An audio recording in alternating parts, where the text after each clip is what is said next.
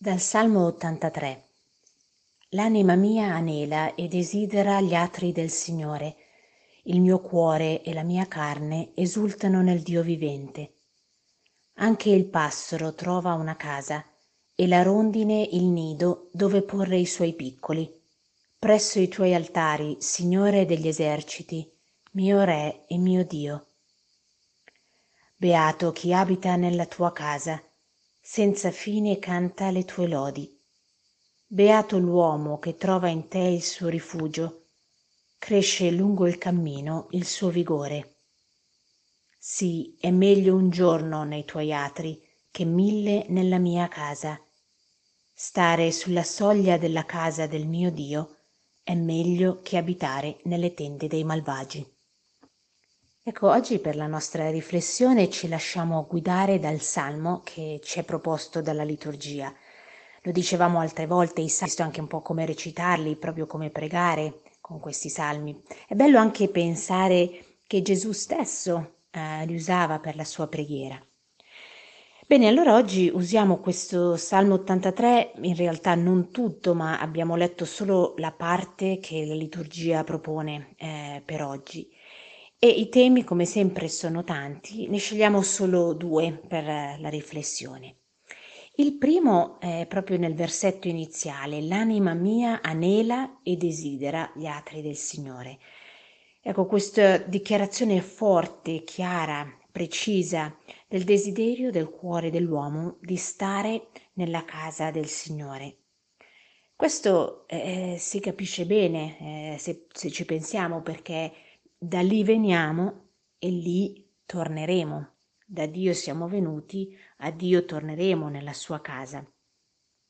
E allora lasciarci guidare oggi proprio da questa, da questa realtà, da questo pensiero, metterci in contatto con il nostro anelito, eh, con il nostro cuore eh, che desidera eh, questa casa e che desidera eh, stare alla presenza del Signore. L'anelito è proprio l'espressione eh, del desiderio e quindi l'invito per noi oggi è di lasciare emergere questo desiderio che spesso è soffocato, eh, sì certo anche dal caldo di questi giorni, almeno per, per tanti di noi, ma soffocato diremmo dalle attività, dalle cose da fare, dalle preoccupazioni, eh, da tante cose che occupano e soffocano la nostra giornata.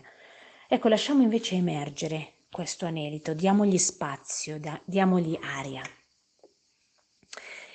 Il secondo tema che è fortemente collegato a questo è proprio quella della casa, il desiderio di trovare casa. Uh, dice proprio il Salma, Salmo, anche il passero trova una casa. Beato chi abita nella tua casa. Beato l'uomo che trova in te il suo rifugio. È meglio stare nella tua casa, perfino sulla soglia della casa del mio Dio. Ecco, un tema proprio ricorrente in tutti i versi, versetti di questo salmo. Perché questo? Mm, che cosa significa? Ecco, la casa è certamente il luogo della familiarità, eh, dell'intimità, eh, della protezione, eh, del calore. E chi meglio del Signore può offrirci tutto questo? Sì, il Signore ci offre una casa, una dimora, eh, perché il nostro cuore sperimenti quella pace a cui anela. Ecco, come avviene questo? Eh, il Signore ci offre casa nella sua presenza, anzitutto certamente la sua presenza sacramentale, sempre disponibile a noi, non è mai imposta, ma sempre disponibile. Eh, nella sua casa dove lui abita, ecco, proprio pensare la Chiesa come il luogo dove lui eh, c'è e ci aspetta. Pensate che bello anche adesso per tanti è un momento di, di, vacanza, magari ci si sposta in un'altra città, addirittura all'estero, eppure sempre si può trovare questa casa in qualsiasi chiesa. Eh, anche appunto in un altro paese, in un luogo straniero, si trova questa casa entrando in qualsiasi chiesa. Perché? Perché lui c'è e lui ci aspetta eh, di nuovo ci aspetta per offrirci la sua presenza, la sua pace e perché possiamo sperimentare quella beatitudine di cui parla il Salmo, beato chi abita nella tua casa. La sua casa è quindi il tempio della sua presenza sacramentale, ma la sua presenza, la presenza di Dio la troviamo eh, ovunque, Dio è presente eh, ovunque, certamente anche con le due eh, con le differenze eh, dovute, la presenza sacramentale eh, nel, nell'Eucaristia, nei sacramenti, ma Dio è presente in mezzo a noi, è presente accanto a noi, pensiamo alla possibilità che abbiamo di contemplarlo eh, nella bellezza, nella bellezza della natura, eh, immaginiamo un tramonto, un'alba, eh, lo sconfinato orizzonte che vediamo magari dalla spiaggia, l'imponenza di una montagna che si staglia nell'azzurro cristallina di un lago, eh, un fiore profumato sbocciato nel giardino. Eh, qui l'elenco veramente può essere completato da ciascuno di noi e ovviamente lui è presente eh, nella, nella natura, eh, in questa bellezza, nella bellezza dell'arte e non certamente eh, da meno nella bellezza eh, delle persone accanto a noi, nei volti, negli sguardi, eh, nelle persone con cui condividiamo la vita.